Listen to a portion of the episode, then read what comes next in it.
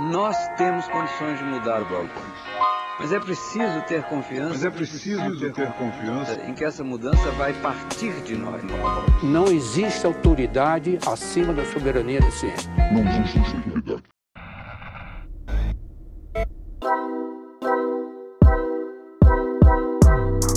Bem-vindos a mais um episódio do Nós da Nutrição. Aqui quem fala é a Fernanda, sou criadora de conteúdo aqui do Nós e talvez você me conheça mais do quadro Nós Comunica, nos quais eu desenvolvi assuntos mais focados nos transtornos alimentares e no comportamento alimentar. Hoje eu estou aqui no quadro Papo Feito para construir um diálogo sobre atividade física, exercício físico e as questões que rodeiam toda essa demanda das nossas vidas, tanto pessoais, profissionais, independente de quem estiver nos ouvindo.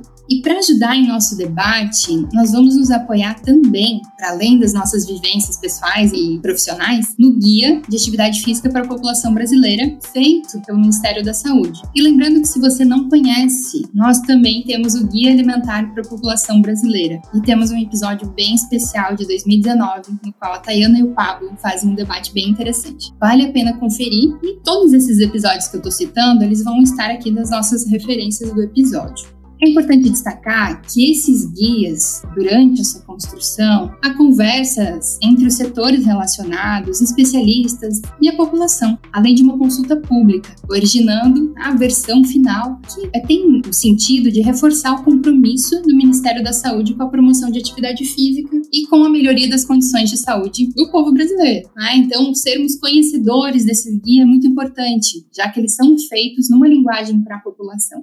Por isso, eu convidei a Ju hoje para me ajudar aqui nesse papo. Quero que se apresente, fique à vontade.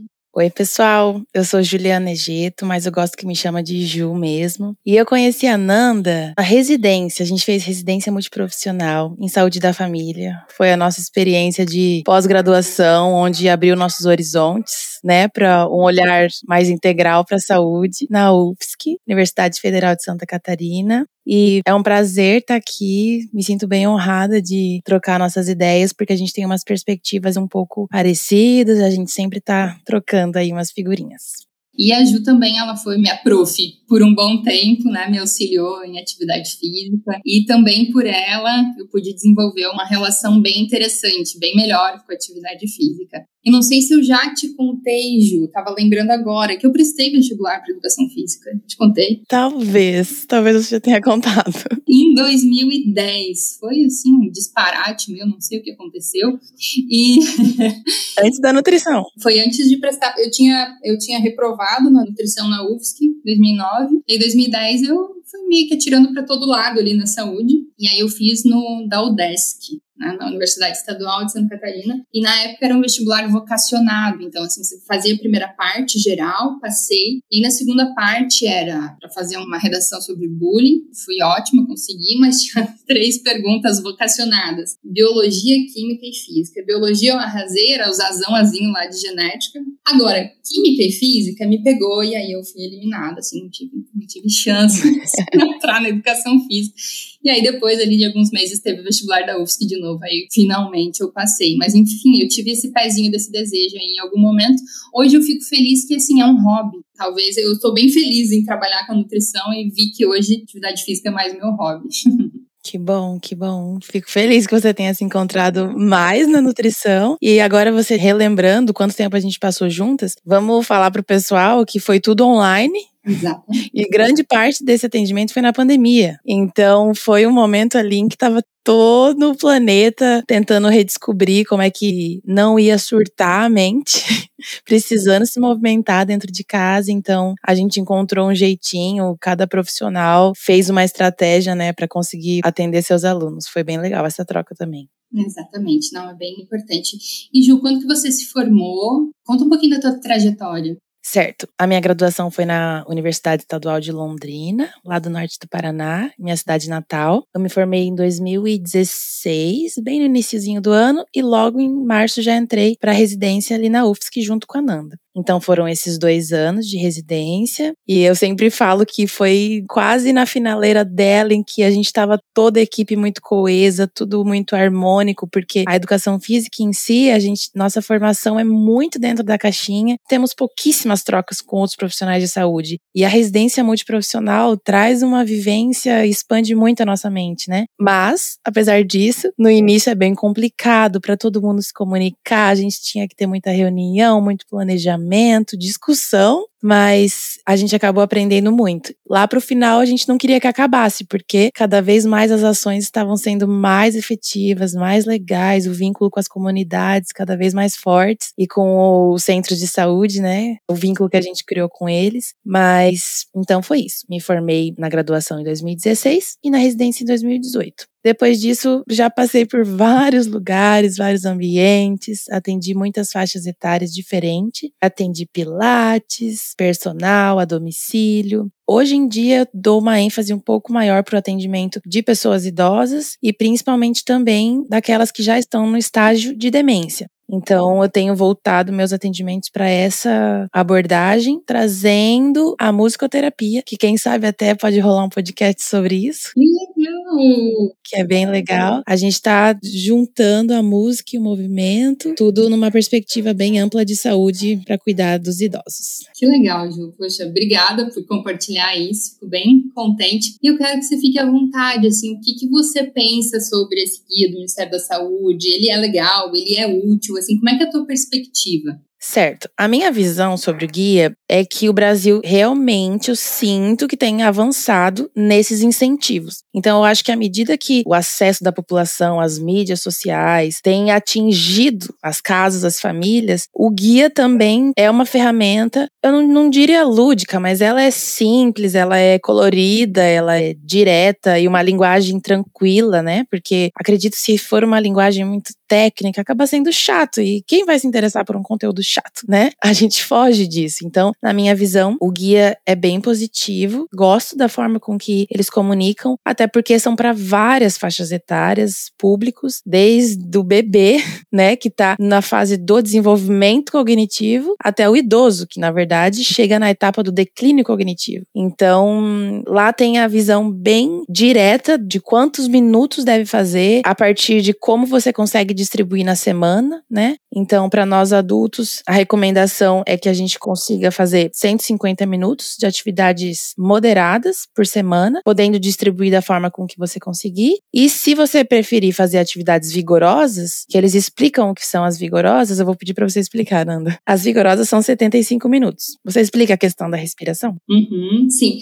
Pelo que eu entendi, é aquela que você não consegue conversar enquanto pratica. Não consegue conversar, nem cantar, então assim, tá, tá exausto, né? Mais ou menos isso isso, assim, ficou ofegante demais e não dá conta. Isso, porque como que vai se explicar para a população sentir o que, que é uma atividade leve, média ou rigorosa? Se você está conseguindo cantar, é porque tá leve e tudo bem. Se você gosta dessa prática mais leve, consegue conversar com quem está junto, se for uma caminhada, ficar conversando com a amiga, ótimo. Mas se você prefere uma rigorosa, o tempo é menor, que você vai ter que dedicar na semana para isso. Mas assim, saiba que a frequência cardíaca vai aumentar, vai ficar um pouquinho mais ofegante. Então é uma forma subjetiva da gente tentar explicar esses níveis de intensidade. Perfeito, perfeito.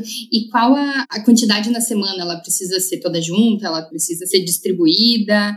Eu atendo uma, uma adolescente, por exemplo, que ela ouviu falar que precisava dar 10 mil passos por dia. Ela estava dando 17, 18, 23, a depender do dia, mas ela se culpava, achava que não estava sendo suficiente porque não era tudo junto ela entendia que para valer tinha que ser 10 mil passos todos juntos, de uma vez, em uma caminhada apenas. Como funciona essa distribuição? Não, não precisa ser tudo de uma vez. Na verdade, é até melhor que se distribua durante a semana, né? Porque quanto mais dias você conseguir dedicar um momento para si, para o seu autocuidado, para sair um pouco de casa, trocar uma caminhada com alguém. Eu acredito que quanto mais vezes você conseguir na semana, mesmo que seja curto o período, os minutos que você consegue dedicar para isso, é melhor para a saúde mental e também um certo benefício metabólico que vai acabar acontecendo também, mas que na nossa visão é consequência, né? A gente deve focar no benefício mental, né, psicológico que está nos trazendo, e o que vem depois de força, de hipertrofia, é tudo consequência consequência. Positiva, mas é tudo consequência. Exatamente. E assim, eu, eu, percebo muito uma demanda, assim, uma necessidade de saber quando que eu vou ter resultado, né? Então, assim, é, dentro da nutrição, a gente recebe muito, assim, uma demanda das pessoas que a gente atende, querendo saber por quanto tempo elas vão ter que fazer aquilo para atingir o resultado. Né?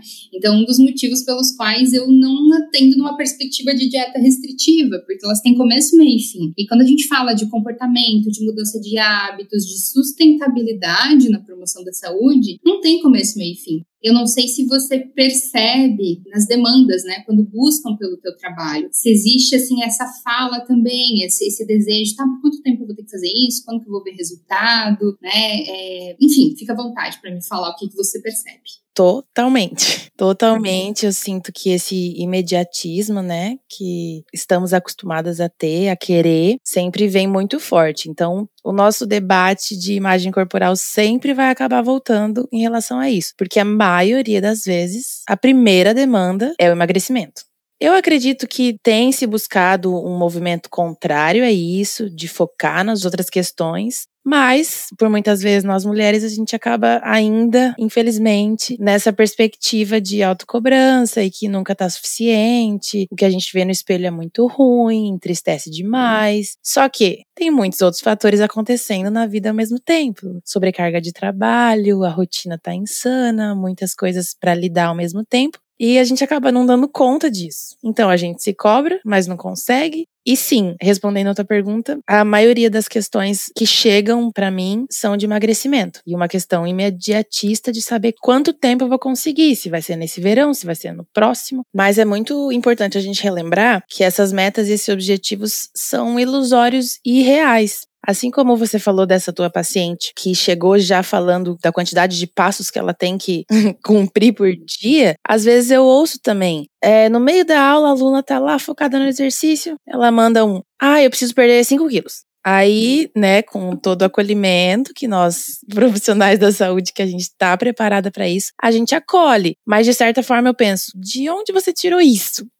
né? É, um, é uma meta irreal, às vezes nem pautada na realidade. Obviamente, existem questões de saúde que a gente precisa levar em consideração, tem questões patológicas que têm que ser resolvidas, que nós temos que estruturar exercício pensado realmente nisso, mas por muitas vezes são números e metas pautadas no nada e nas irrealidades que a gente vê no Instagram, nas fotos, daquela mulherada que diz que faz uma coisa, mas faz muitos outros processos que não conta, né? E, e a gente se pauta numa imagem irreal uma comparação, né? Exatamente. E sempre a gente volta nessa questão, né, Nanda? Porque é muito cotidiano. É. E a gente vê o quanto às vezes que esse desejo ele é incompatível com o estilo de vida e com as possibilidades da pessoa. É, então isso é muito complexo porque parece uma máquina de produzir fracasso, assim, de produzir, não sei se é a melhor, não, não é essa palavra que eu quero usar, é de produzir frustração. Com certeza. Me coloca em algumas situações que não são adequadas à minha realidade e aí fico gerando aí uma frustração, né? E aí vai da nossa conduta profissional tentar fazer a pessoa enxergar isso de um modo diferente. E eu queria aproveitar para você nos ajudar a entender qual a diferença do exercício físico, né? Você estava falando que tem alguns momentos que precisa ter um exercício físico bem estruturado, algumas patologias, algumas questões de saúde que requerem isso, mas também existe que o guia traz ali o que é a atividade física, né? Então, assim, nos atendimentos eu tento com esse conhecimento explicar que pequenas atividades elas já servem quando o objetivo é a saúde. Quando a pessoa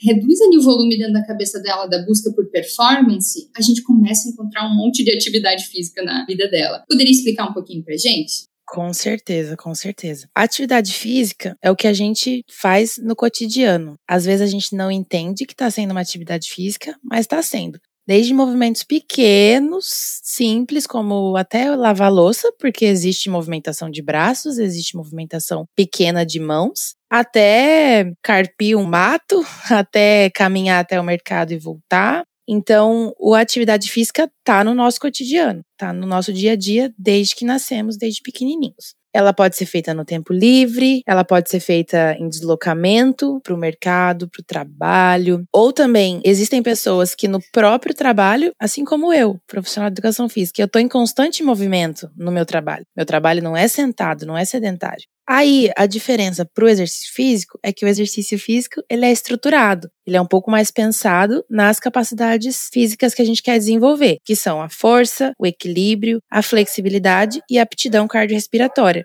Então, ele é estruturado, ele é pensado por um profissional de educação física, e é a partir dali que a gente começa a pensar nos nossos objetivos e como que vamos pautar o treino. Mas eu acredito que essa nossa missão como profissionais da saúde é justamente ir levando autonomia para as pessoas, para elas compreenderem que no meio da semana, que tem sete dias, não precisa necessariamente estar nos sete dias dentro de uma academia de musculação, puxando peso, fazendo subida. Não tem essa necessidade. Inclusive, é mais saudável a gente variando práticas corporais. Existem muitas coisas agradáveis para a gente fazer. Lembrar que existem atividades ao ar livre legais para fazer num domingo. Nossa, você tá precisando encontrar com a sua amiga? Vai com uma amiga, fica dando volta no shopping, fica caminhando, já é um exercício, já é uma atividade. Então, a gente pensando essas estratégias de no meio da semana, intercalando, alternando tipos de movimentos, isso é muito positivo e vai trazer os resultados metabólicos também. Perfeito, perfeito. Não, bem interessante essa diferenciação. E aí eu estava lembrando de, de um caso agora, de uma pessoa que eu atendia, ela era uma enfermeira de uma UTI,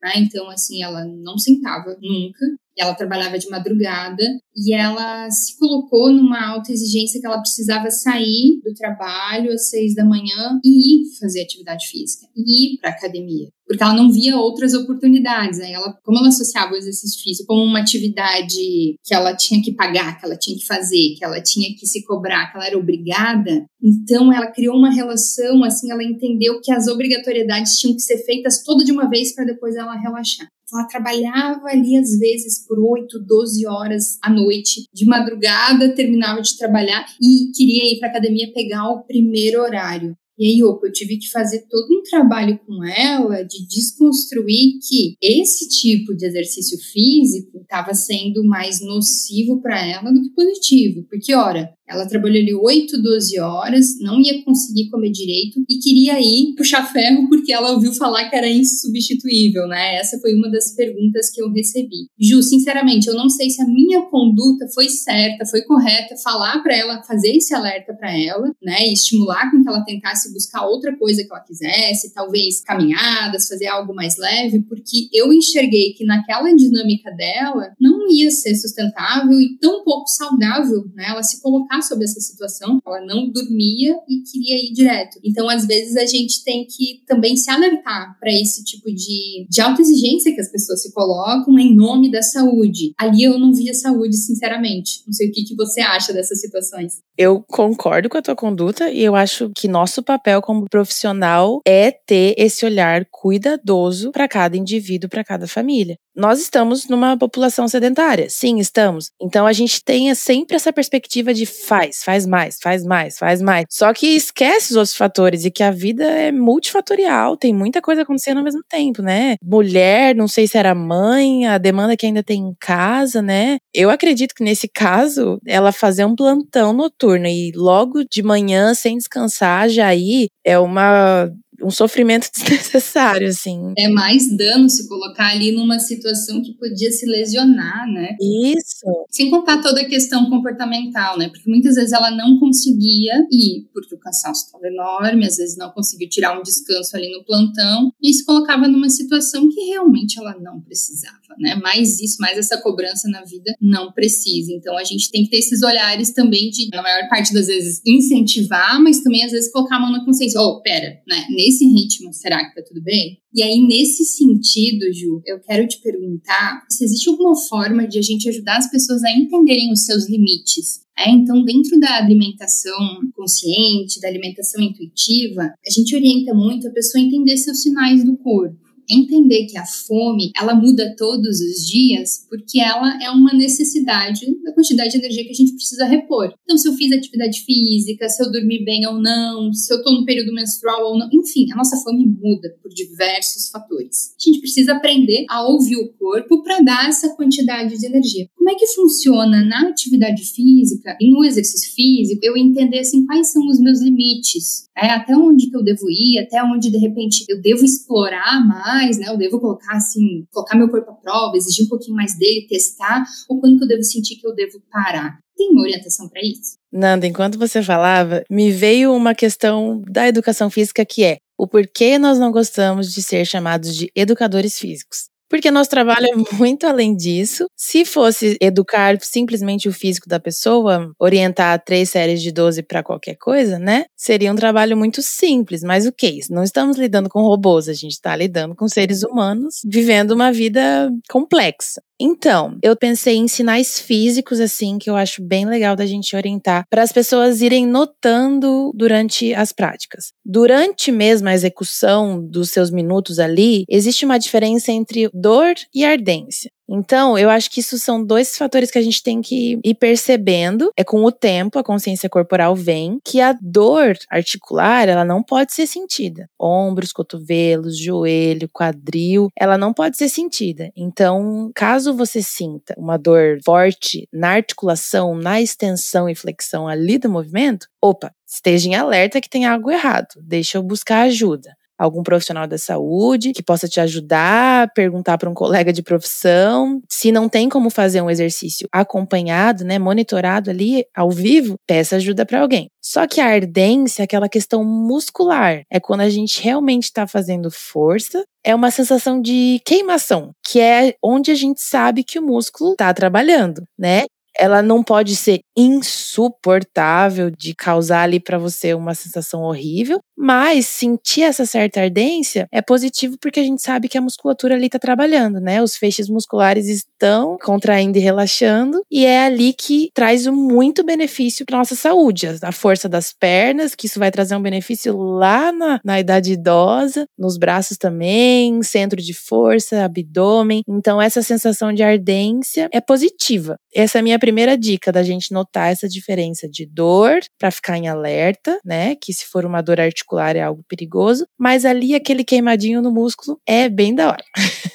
E daí, outros sinais que eu pensei para depois do exercício. Nos intervalos entre os dias que você escolhe fazer, se é segunda, quarta e sexta, nos dias ali que você tá no teu descanso. Então a gente também vai notando como é que tá o músculo tudo bem, vai ficar um pouco doloridinho para sentar e levantar, você sente, nossa, tá fazendo efeito esse exercício, hein? Tô sentindo minhas pernas um pouco mais tonificadas, mais fortes. Essa sensação é positiva. Mas se ela perdurar dias e dias, é porque a lesão ali do feixe muscular foi muito forte, né? Então, é isso que eu orientaria para a gente ficar atento. Vai ficar com uma dorzinha muscular para sentar, levantar, até na privada, né, Nanda?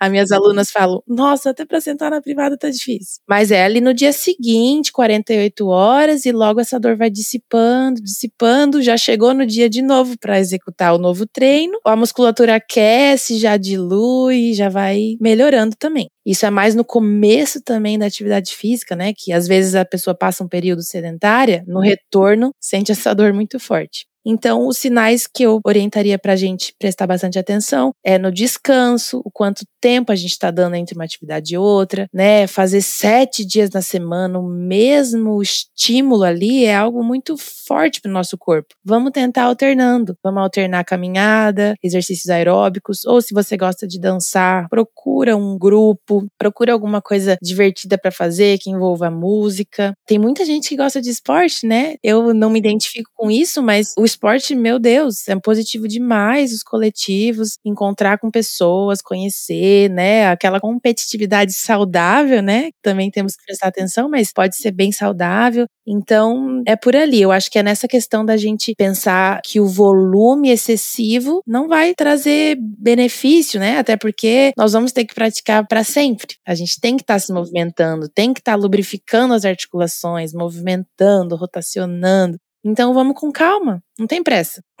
Perfeito, maravilha. E essa tua fala, Gil, me fez lembrar que uma época eu fazia yoga, eu tava com uma dificuldade numa postura, e era uma postura assim que parecia que me faltava força nos músculos das costas. E aí a minha professora de yoga, ela me olhou assim, quem sabe tu não faz aí uns dois, três meses de musculação, muda, muda um pouco de atividade física para te ganhar resistência, depois tu volta assim, não precisa interromper o yoga, mas tu vai melhorar nessa prática. E aquilo, eu já era formada faz tempo, eu não tinha parado para pensar. Tu não precisa ficar a vida inteira na academia, que tu não precisa ficar a vida inteira na mesma modalidade. É, então, assim, nesse momento eu tô na academia, porque é a coisa mais perto que eu tenho próximo de casa, e tô no vôlei, mas ano passado tava, né, funcional e, e dança. Em outros momentos estive só no yoga. Então, ver que a gente pode transitar entre as modalidades e pode não gostar né, Ju? Então, assim, a gente tá tudo bem não gostar daquilo. E às vezes, ah, eu não gosto. Tava falando com uma paciente essa semana, ela detesta academia, mas durante um ano eu morei num bairro muito afastado que só tinha isso no meu bairro. E aí eu combinei comigo mesmo que eu ia fazer aquela atividade por aquele tempo determinado, eu ia me mudar, eu ia buscar uma outra coisa. Era só aquilo que meu dinheiro podia pagar, etc. Então, assim, ter essa flexibilidade também, porque a gente muda, os nossos gostos mudam, a nossa rotina, os nossos horários mudam, né, Ju? Então, assim, se permitir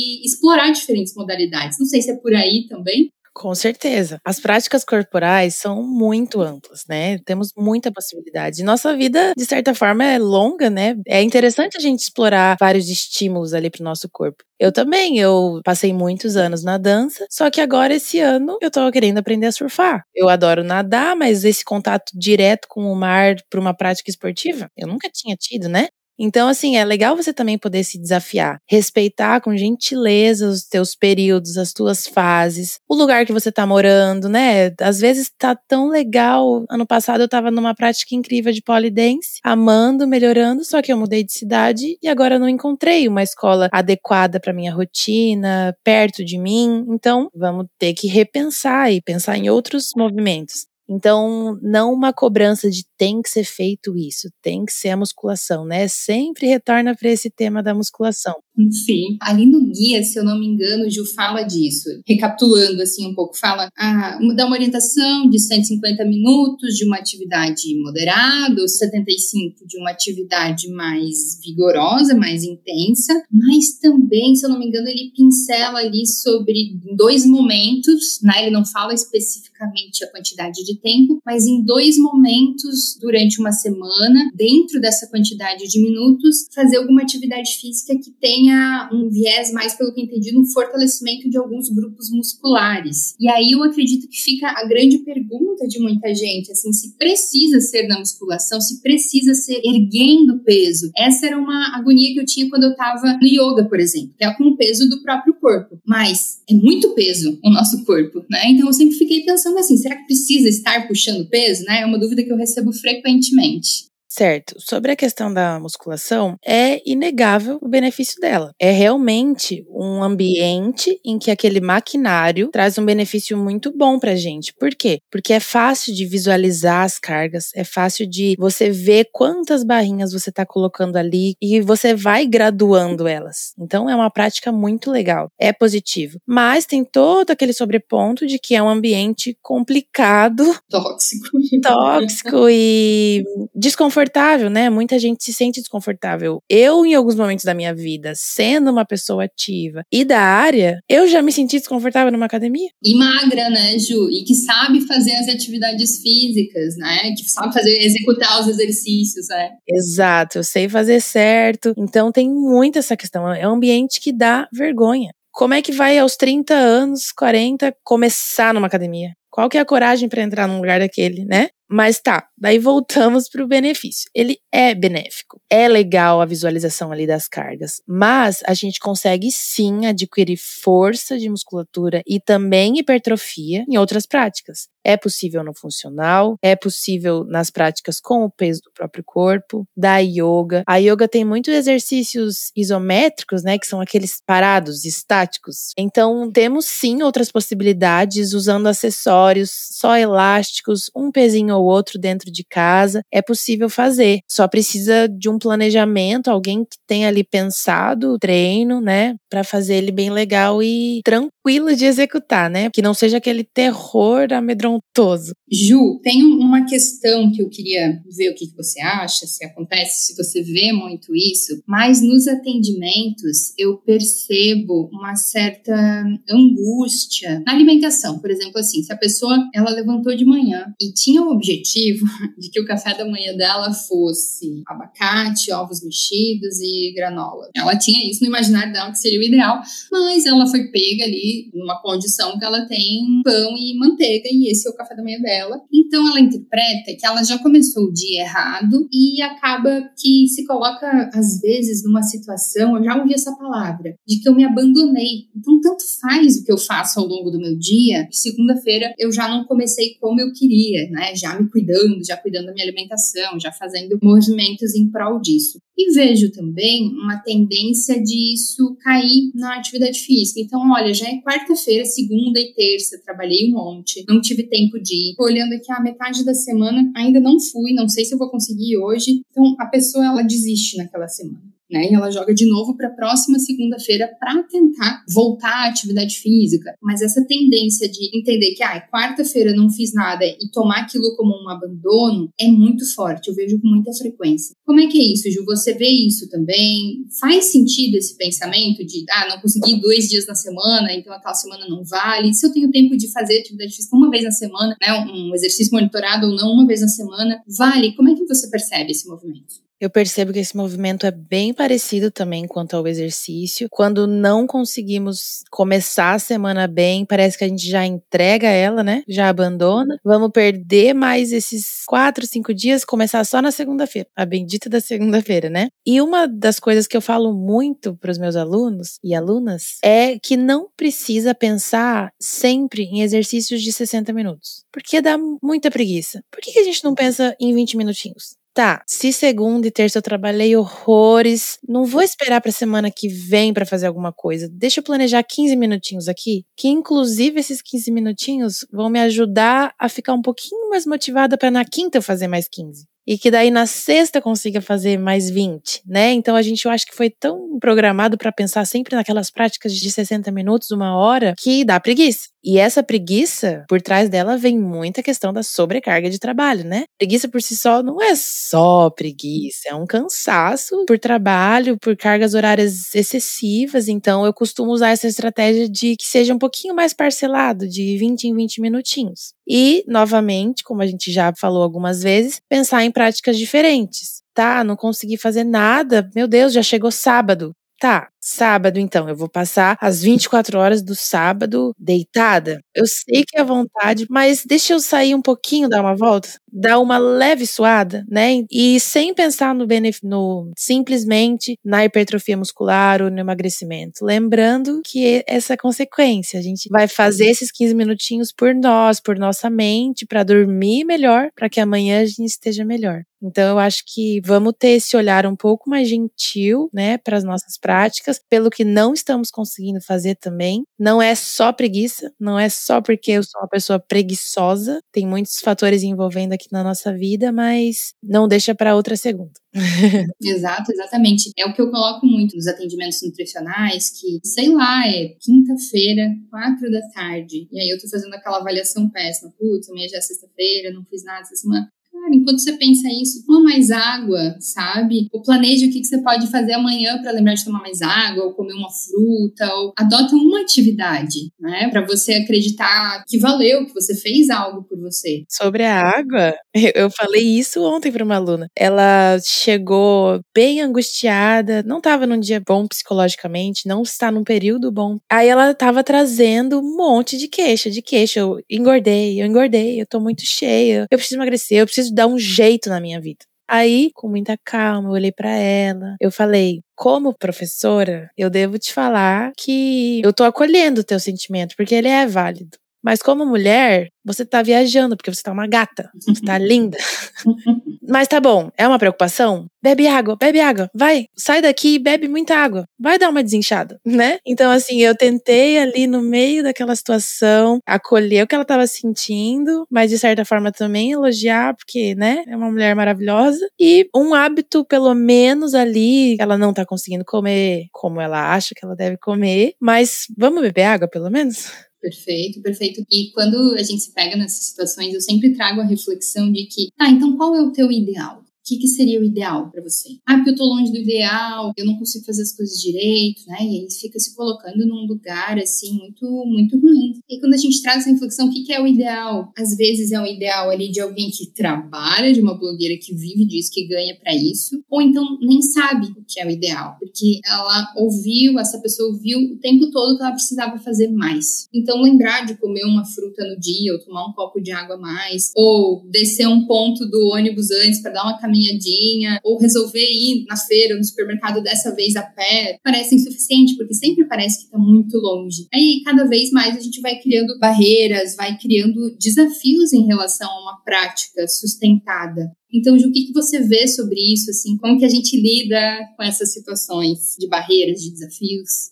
Certo. Eu acredito que nossa perspectiva profissional aqui pela saúde, a gente tenta desconstruir aquele termo desculpa. Ah, esse paciente está cheio de desculpa. É desculpa, é desculpa, é desculpa. Primeiro, vamos mudar esse termo, que são as barreiras, né? E existem barreiras auto-percebidas que eles mesmos percebem e trazem para nós, e algumas que eles não conseguem nem identificar, mas que a gente, através da anamnese, de toda a conversa, a gente vai compreender e mostrar para ele: ó, oh, tá tão difícil, porque essa rotina é assim, porque olha quantas pessoas você cuida, olha quantas pessoas moram na tua casa. Você tá carregando o peso de muitas, gente, não só tua, né? Então a gente vai retomando a humanidade pro próprio humano ali que tá na nossa frente, né? Exatamente. Que tá se colocando numa situação que fica repetindo sistematicamente que tem falta de força de vontade. Isso é muito problemático. Né? Isso assola a autoestima da pessoa e aí não consegue ver né, essas barreiras, não consegue ver esses desafios que está enfrentando. Com certeza. E eu vou trazer um termo até mais forte que isso. Não é nem desculpa, é vagabundagem. As pessoas se sentem vagabundas por não estarem conseguindo fazer. Meu Deus, eu não tenho energia, olha como eu tô, né? Então é algo bem forte. E que cada vez mais existem estudos gigantescos sobre barreiras. Cada faixa etária enfrenta barreiras, cada grupo, cada localidade. Existem barreiras para universitários, existem barreiras para idosos, existem barreiras para nossa faixa etária ali de adultos. Vou só citar algumas. Existem barreiras que são as próprias limitações físicas, a própria locomoção, tem gente que não tem mobilidade. Existe a falta de disposição, que é o que a gente tem comentado, entre aspas, preguiça, a falta de energia, o cansaço, o medo de queda, medo de lesão, a falta de segurança dos locais. A sensação de insegurança é algo muito real que impede a pessoa de praticar exercício no próprio bairro, né? Então, se eu não consigo fazer aqui, não tem como eu fazer em outro lugar, é um impeditivo. Por muitas vezes, uma barreira também é a falta de interesse. E nós profissionais a gente tem que lidar com isso, porque tá, ele não se interessa por absolutamente nada. Eu já sugeri natação, eu já sugeri luta, eu já falei de dança, mas odeia música. Meu Deus, o que eu vou fazer? Fazer. Então, é um desafio essa falta de interesse, mas não podemos desistir nessa questão. A falta de conhecimento sobre como se exercitar, né? Você comentou na questão da musculação ali. Eu, por exemplo, eu sei como me exercitar. Essa é a minha área. E quem não sabe e acha que tá fazendo errado, né? A falta de tempo é uma questão bem recorrente na maioria dos estudos. Não, não vou dizer maioria, mas grande parte deles. A falta de tempo é a que sempre aparece, né? E é real. E tem, às vezes, até o clima inadequado, a cidade não favorece, os espaços públicos não são seguros, não são. É, a falta de acessibilidade, né? E a disponibilidade financeira também, né? Então, em muitos casos, eu vejo isso na alimentação. Ah, eu não vou buscar um, um acompanhamento nutricional porque essa nutricionista vai me passar um monte de alimento que eu não tenho disponibilidade financeira para acessar, ou que eu não gosto, ou que eu não tenho interesse em comer, na verdade. Então, assim, olhar, ter um olhar para isso é importante, né? Assim, quais são esses desmotivadores e como que a gente tece isso nos atendimentos, como que a gente dialoga nisso, como que a gente encontra formas, porque não existe só uh, o caminho entre o fazer e o não fazer, o fazer como se imagina, como se idealiza, ou então o não fazer. Entre esses dois polos existe uma infinidade de possibilidades que o profissional de saúde é capacitado, estudou e que também precisa se esforçar, né? Assim, nessa territorialização de quem, onde essa pessoa vive, o que, que ela faz, né? Como que ela se comporta nesse ambiente. E aí entra muito algo muito importante de a gente colocar que as comunidades em si, a necessidade de atuar nos conselhos locais de saúde, nas associações de moradores, né? De exigir espaços públicos que deem segurança, segurança de eu andar numa calçada e não pisar num buraco e virar meu pé. A própria iluminação. A iluminação. Como que vai fazer uma coisa depois que o sol se pôs? Sem luz. No escuro, exatamente. e a segurança, essa praça, ela tem uma segurança. Eu e a Ju estamos falando de capitais, que até podem ter espaços públicos. Aqui em Recife tem academias de saúde, algumas funcionam, outras não. Estou tentando entender como é que funciona essa política. Mas a gente fala de lugares muito, digamos, privilegiados, né, as capitais. Agora, nos interiores, como que é essa funcionalidade, essa dinâmica das praças, das ruas? Né? Eu consigo acessar isso? Como que isso se dá? E aí eu lembrei de uma história de quando eu fazia residência multiprofissional em saúde da família, era num bairro de interesse social e tinha as práticas de atividade física em vários dias na semana, né, com a residente de educação física. Até que ela dava yoga dentro de uma igreja católica que oferecia o espaço e aí pagava lá uma taxinha lá para papel higiênico, para luz, para limpeza, né, quem podia pagar, quem não podia, mas era oferecido pelo SUS, só que no centro de saúde da família não tinha espaço para comportar tanta gente e precisava de um espaço mais amplo conseguiram essa igreja para fazer yoga lá. No entanto, mudou a gestão ali do padre e o padre era contra o yoga. Ele dizia que aquilo não podia acontecer dentro da igreja dele. E aí, do nada, de uma semana para outra, a mulherada lá que fazia atividade física ficou desassistida. Olha, eu acho que eram umas 20, 30 mulheres, não sei se eu tô viajando, mas era mulherada pra caramba. E eu acho que metade delas eram daquela igreja e pagavam o dízimo, inclusive. Então aquilo foi um bafafá no bairro enorme, mas o padre não cedeu. Então, o que, que essa mulherada fez ali em reuniões do Conselho Local de Saúde? Foram lá bater de, bater de porta em porta nos, nos locais né, do bairro, até que acharam uma outra igreja, também cristã, mas eu não lembro se era evangélica, o que, que era, que cedeu o espaço gentilmente, não cobrou nada, e assim, entender que o bairro é dinâmico, que tem os seus enfrentamentos, mas tem os seus espaços. Tem os seus espaços que podem e devem ser utilizados utilizados, né? Quantos prédios aí enormes que a gente vê com um potencial gigante de ser utilizado, né, que estão vazios, que não estão sendo ocupados. Então, assim, entender que existem essas lutas necessárias também no ambiente que a gente vive, né? É isso que eu ia dizer, é sobre ocupar. Os ambientes estão ali, eles estão disponíveis, muitas vezes até vazios, né? Vários períodos do dia não estão sendo utilizados. Então, estando numa equipe multi, isso auxilia muito, né? Porque assistente social vai estar ali junto junto, a Nutri, a profissional de educação física. Toda a equipe vai estar tá lá fazendo a ligação também com as agentes de saúde que moram no próprio bairro, conhecem as pessoas, tem toda uma rede que nos traz possibilidades. E a Nanda contando dessa ocasião onde elas atuaram, eu também, simultaneamente, eu estava atuando em outro bairro e também era salão de igreja que nos era cedido. É, então assim, pessoal, todo mundo vive numa cidade que no mínimo tem conselho municipal de saúde, às vezes o conselho local, como é que funciona? É na própria UBS, centro de saúde, o postinho de saúde, né, o carinhoso postinho de saúde, deveria ter o seu conselho local de saúde, ou seja, uma reunião que é feita uma vez no mês com os profissionais, com a população, né, com os gestores, para debater as demandas ali do espaço. Todos esses anos que eu participei dos conselhos locais e municipais de saúde, a pauta de ter espaços públicos adequados e seguros para atividade física sempre esteve presente em absolutamente todas as reuniões. Era desde falta de vacina, sempre tinha alguma coisa ali, falta de efetivo para trabalhar, mas sempre tinha essa questão, né? Então, assim, se não tem conselho local de saúde, vai no conselho municipal de saúde, na associação de moradores, ocupar esses espaços, né? Não tem tempo para participar de uma reunião, às vezes está trabalhando no horário, né? Não pode, manda um e-mail, faz uma ouvidoria. Então, assim, se movimenta, né? A gente tem, a gente tem esse direito e essa necessidade de ter espaços seguros dessa forma.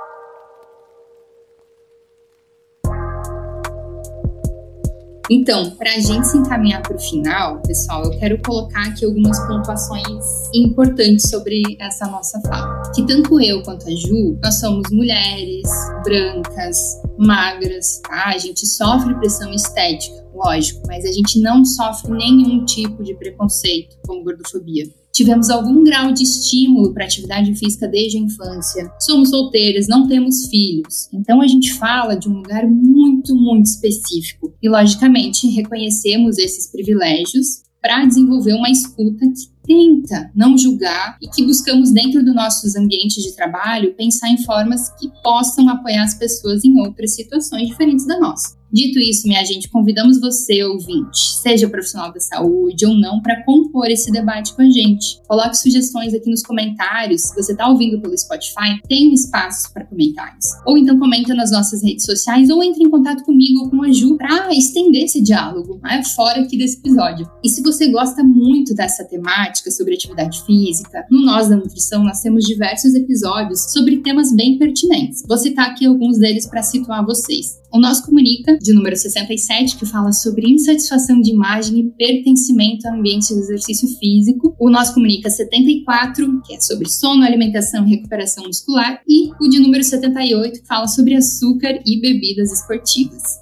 Então, Ju, esse foi mais um papo feito. Eu quero agradecer demais a tua possibilidade, a tua disposição de tempo. A gente sabe que esse é um trabalho totalmente autônomo, a gente não conta com patrocínio, então os nossos convidados, eles vêm por puro amor à causa, né? Então eu quero deixar esse espaço para Ju falar sobre o teu trabalho, divulgar aqui tuas redes sociais. Certo, Nanda. Só gostaria de repetir novamente, como a Nanda disse, a nossa posição é aquela que ela especificou, só que nós gostamos de ouvir opiniões sobre corpos femininos, a tua perspectiva de ser um corpo feminino, traga para nós. A gente quer saber das tuas dores, das tuas angústias e como que tem sido o enfrentamento nesse mundão aí tanto relacionado à alimentação quanto à atividade física e exercício físico. A minha rede social, o Instagram é @juegeto. H-E-G-E-T-O, personal. Obrigada pelo convite convite. Eu tô muito feliz de conversar com você. Eu sempre aprendo muito contigo, muito, muito. Maravilha, agradeço demais, demais a tua participação. Sigam a Ju para mais informações, ela também tá aberto o diálogo. O meu arroba é Nutri Comportamental Fernanda. Agradeço todo mundo que ouviu o nosso episódio, dá cinco estrelas, comenta no Spotify, compartilha com quem você acredita que ia curtir esse papo. E estamos em quase todas as redes sociais como arroba nós da Nutricão com Z. Tá, pessoal? Obrigada e até a próxima.